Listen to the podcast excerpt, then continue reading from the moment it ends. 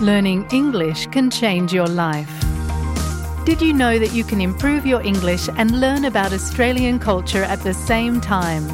With the SBS Learn English podcast, you'll become more confident using Australian expressions in your everyday life. Each episode is around 10 minutes long, so they are easy to fit into your day. You'll love learning English with SBS Learn English. Listen wherever you get your podcasts. Nakikinig sa SBS Filipino. Pakinggan niyo pa ang kwento sa sbs.com.au slash Filipino.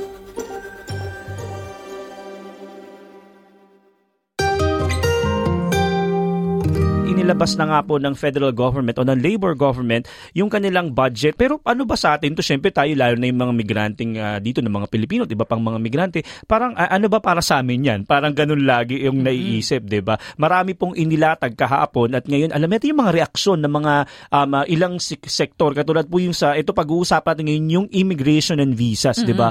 O yung para sa multicultural. Ano ba yung inihahain na multicultural um, uh, dun sa budget, 'di ba Maridel? Oo, meron nga nilabas yung uh, pamahalang labor na 20 milyon na alokasyon sa loob ng apat na taon para sa Adult Migrant English Program na pinaalala ng Asylum Seeker Resource Center na mawawala na ang social support matapos ang programang ito. Mm, ayan yung uh, tungkol sa lingwahe itong pinag-uusapan. Oo. Unahin natin yung lingwahe. Nabanggit mo na yung uh, merong 20 million na allocation. Meron din po kasi ngayon na ginagawa yung 18 million dollars e ginagastos po sa parehong panahon upang magawa yung programa na Community Language uh, School Grants. Ito po yung um, uh, language school grants ito. Programa po ito para sa mga kabataan mm-hmm. para matuto ng second language. Kasi di ba dito Maridel, parang yung mga migrante, syempre hindi yung hindi English yung first language nila, 'di ba? at may mga bata rin na uh, sa high school uh, grade school pa lamang no natututo na sila ng second language. Mm-hmm. Alam mo sa panahon na global na ang lahat,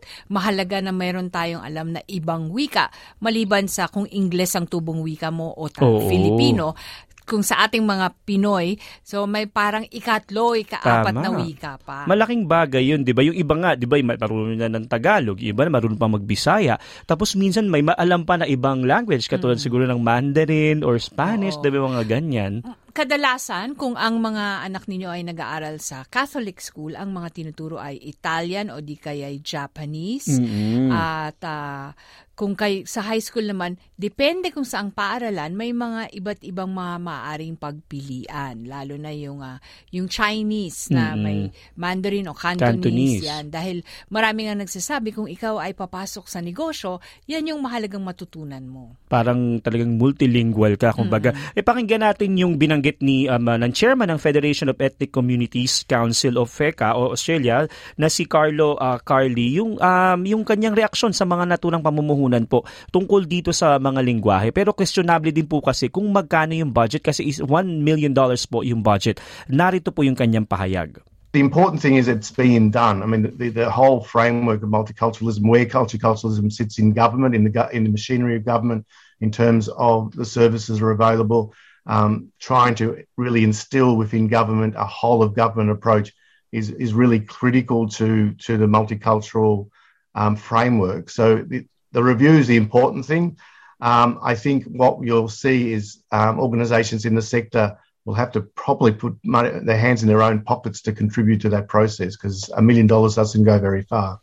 Ayan, napakinggan natin si Ginoong Carlo Carly. Yun yung binanggit niya sa language. Ngayon naman, Maridel, pag-usapan yung migration, ito yung inaabangan eh, di ba? Oo, ng, marami uh, sa atin ang uh, oh, nakasubaybay. Yung allocation, kumbaga. Eh, nabanggit na nga po, ipapalawigin po ng gobyerno yung Permanent Migration Program ng Australia at uma- umaasa po na mabawasan yung visa uh, backlog. Ay, Maridel, di ba may inanunsyo na intake yung gobyerno kamakailan? Oo, mula 195,000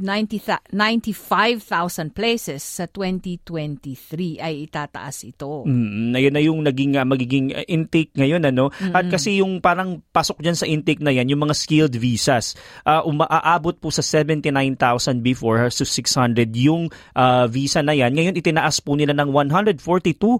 Parang halos dumoble yan, no, Maridel, Oo, ano? at uh, sa susunod na taon ay tataas pa ng husto. Kasi alam mo, kulang pa rin tayo ng mga mm-hmm. manggagawang may kasanayan, ano? Ba- daming shortage, 'di ba? Oo, ito'y patunay na marami o malaking bahagi ng lakas paggawa ay nakasandal sa mga temporary visas. Pero nga iginit din ng gobyerno na syempre bagaman pinupush itong migration, meron ding training naman yung mga lokal, 'di ba? Syempre para pares yung suporta is ilan po diyan sa mga visa na tataas yung skilled visas, employer sponsored, skill independent, pati yung regional visas, pati po yung state and territory nominated visas. Nako, for sure marami tayong kababayan na may mga kamag-anak, 'di ba? Ang gusto kong matugunan na katanungan ay tataas kaya yung ah, magbabago kaya yung edad? Kasi yung mga Mm. ibang visa, 'di ba may takdang edad? Under So, 45, yan oo. ang ah, parang general na rule. Oo. So magbabago kaya yon dahil sa alam mo after 45, pwede ka pa rin naman nga magtrabaho, Mm-mm. hindi ba? Meron ka pang 10 to f- 20 years. Bago so, mag-retire. Oo. So yun yung isang mga question na maaari ano. Babaguhin kaya nila kasabay ng pagluluwag. Oo, yan ang aabangan natin. Pero bukod dyan sa skilled visas, Maridel na napag-usapan, pati yung family visa, di ba? Meron ding mga allocation dyan. Mas marami ng ah, parent visa yung magiging available. Parang magiging doble na eh. Dati, 4,500. Ngayon, 8,500. Yan. Marami ka bang kilala ng mga kababayan natin na nag-aabang pa din? Siyempre, yung mga magulang gusto dalhin dito, di ba? Oo, marami akong kakilala na nagbabakasyon ng mga magulang Mm. dito. Marami rin akong kakilala na kinukuha nila yung ah, magulang nila na maglagi ng matagal para Mm-mm. makasama yung mga apo. So yun yung mga magandang ah, bagay-bagay na eh. Kasi minsan ang tagal mong maghihintay, hindi ba? Oo. At ang maganda dito, yun nga, dinoble yung allocation pati dito sa mga family visa. Kabilang dyan yung mga parent visa nga. Tapos yung other family uh, visa katulad ng mga remaining relative at iba pang klaseng visa. Yung mga mga partner and child visa naman, eh mananatili po na demand-driven. Pero wala pong limit yun. Ano? Pero um, yung other family visa, may uh, 500 slots naman. Tapos yung special eligibility uh, visa, mayroon pong 100. Pero ayon po dun sa um, uh, demographer na si Dr. Liz Allen, eh pakinggan po natin yung reaction niya kasi po, parang binabago na nga daw ng Australia yung image ng bansa o yung uh, pers- uh, perspective ng uh, Australia mula po sa perspective ng mga nasa labas o nasa overseas. Pakinggan po natin yung kanyang pahayag. Australia has a significant amount of work to do to rebuild its brand overseas, particularly after we had the former Prime Minister tell migrants in Australia to go home. Their home was here. What we're seeing with this new government is a more welcoming stance on migration and a realisation that Australia is open for business, is back and welcoming to migrants to come to Australia to build a life in Australia. Ayan, napakinggan natin si Dr. Les Allen na isang demographer. Pero syempre, kung nag-aayos Maridel at mga kababayan ng mga o nagdagdag ng mga migration places, eh dapat mabilis rin naman yung proseso, 'di ba, ng mga Oo. visa. Imagine mo may dalawang taong nabinbin ang Oo, proseso dahil but- walang pwedeng pumasok, hindi ba? At ang daming ah, nag, nag-pile up na nga, kumbaga, nagkaroon ng backlog. Kaya nga po sabi po ng ah, gobyerno, eh meron pong dagdag na 500, ah, 766 million dollars sa loob ng apat na taon na ilalagak po para sa kagawaran ng Home Affairs para po sa pagproseso ng visa. para matugunan ang kakulangan ng pondo sa mga offshore processing centers, gayon din sa mga refugees. Eh sa naging pahayag po ni Immigration Minister Andrew uh, Giles noong October 14, sinabi po ng na, na, nakakapagproseso na po ng kagawaran ng mahigit uh, 2 million applications. Meron ba? Madami na yan, uh, Maridel, no? Meron pa ding backlog. 872,000 application dahil sa matinding pagtaas ng nagbukas ang border ng bansa. Ang halos isang milyon. Oo, napakadami pa rin ito at talagang ang dami nilang habulin dahil inaasahan pa na patuloy pa, 'di ba, na madaming ah, magdadagdag. Kumbaga dahil Oo. nga nagbukas na yung border, eh, 'di ba? Kaya nagdagdag din sila ng staff. mm Yung staff na dadagdag, sabi nga nila ay 260 um, ah, para sa visa processing at may hinahire pa daw at may tinetrain. Pero may reaction din yung FECA dito. Pakinggan natin muli yung uh, pahayag ni Mr. Carlo Carly. you know, when you when you deal with um, my, the sort of migration that we, we are dealing, which is a skills migration predominantly, um, it, there still needs to be a, a level of infrastructure and support for people as they come, um, and support also for them to know their rights and support for them to also understand how our industrial relations system works. And I think those areas of commitment really um, needed to be to be developed up. Ayan, napakinggan natin yung kanyang reaksyon sa visa processing um, uh, si Mr. Carlo Carly. Pero di ba Maridel, yung isa rin sa issue lagi yung refugee, di ba? Oo, na sa kasalukuyang humanitarian program, mayroong ah, 13,750 places mula 2022 22 hanggang 2023 na intake. Oo, tapos kung uh, yung meron din silang parang pinagkaloob na 16,500 na places sa loob po ng 4-year period yan um, para sa mga Afghan refugees. Pero um, uh, kahit na meron mga ganitong uh, uh, initiative, yung pamahalaan, eh, me- medyo dismayado pa rin po si Dr. Liz Allen na nakikita po kasi na nahuhuli na daw ang Australia sa issue ng refugee settlement. Pakinggan po natin yung kanyang reaksyon. Refugee settlement and support for refugees and asylum seekers is one policy area that Australia has been woeful at historically.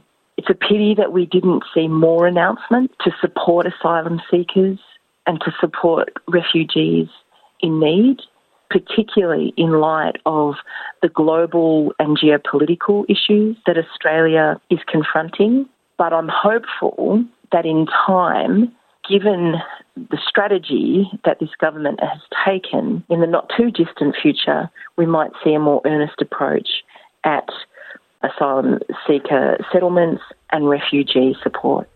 Ayun, napakinggan natin yung uh, pahayag uli ni Dr. Les Allen. Ano? Uh, ngayon naman sa mga indigenous, Maridel mga kababayan, no, medyo uh, hundred of million dollars din yung nailaan po sa para sa First Nations sa pamagitan po yun ng kalusugan, pabahay, uh, justice at yung uh, indigenous boy sa tinatawag.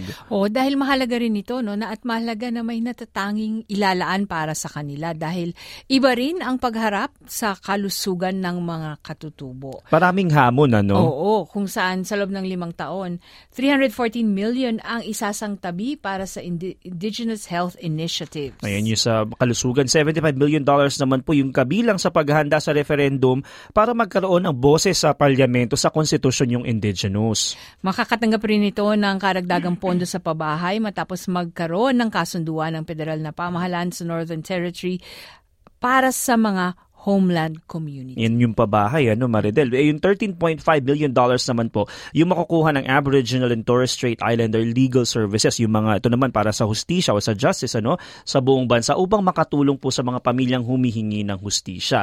Pero may reaction po dyan, eh, yung mismong taga-National Aboriginal Torres Strait Islander Legal Services na si Jamie McConaughey. Pakinggan po natin yung kanyang reaksyon. It is concerning that the Aboriginal and Torres Strait Islander legal services, the ATSLs, were not considered in this budget. So a lack of funding inevitably sees that Aboriginal legal services will continue to absorb pressures.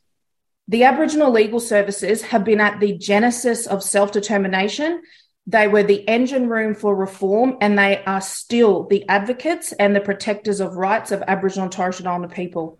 Ayan, napakinggan natin yung kanyang reaction. Parang hindi pa nga daw sapat, ano? Ang ulat po na yan ay ginawa ni Tina Quinn at Stephanie Corsetti para po sa SBS News na isinalin po sa ating wika. Ayan, at bukas, ay hindi, mamayang gabi, mm-hmm. maririnig naman natin ang tugon ng oposisyon.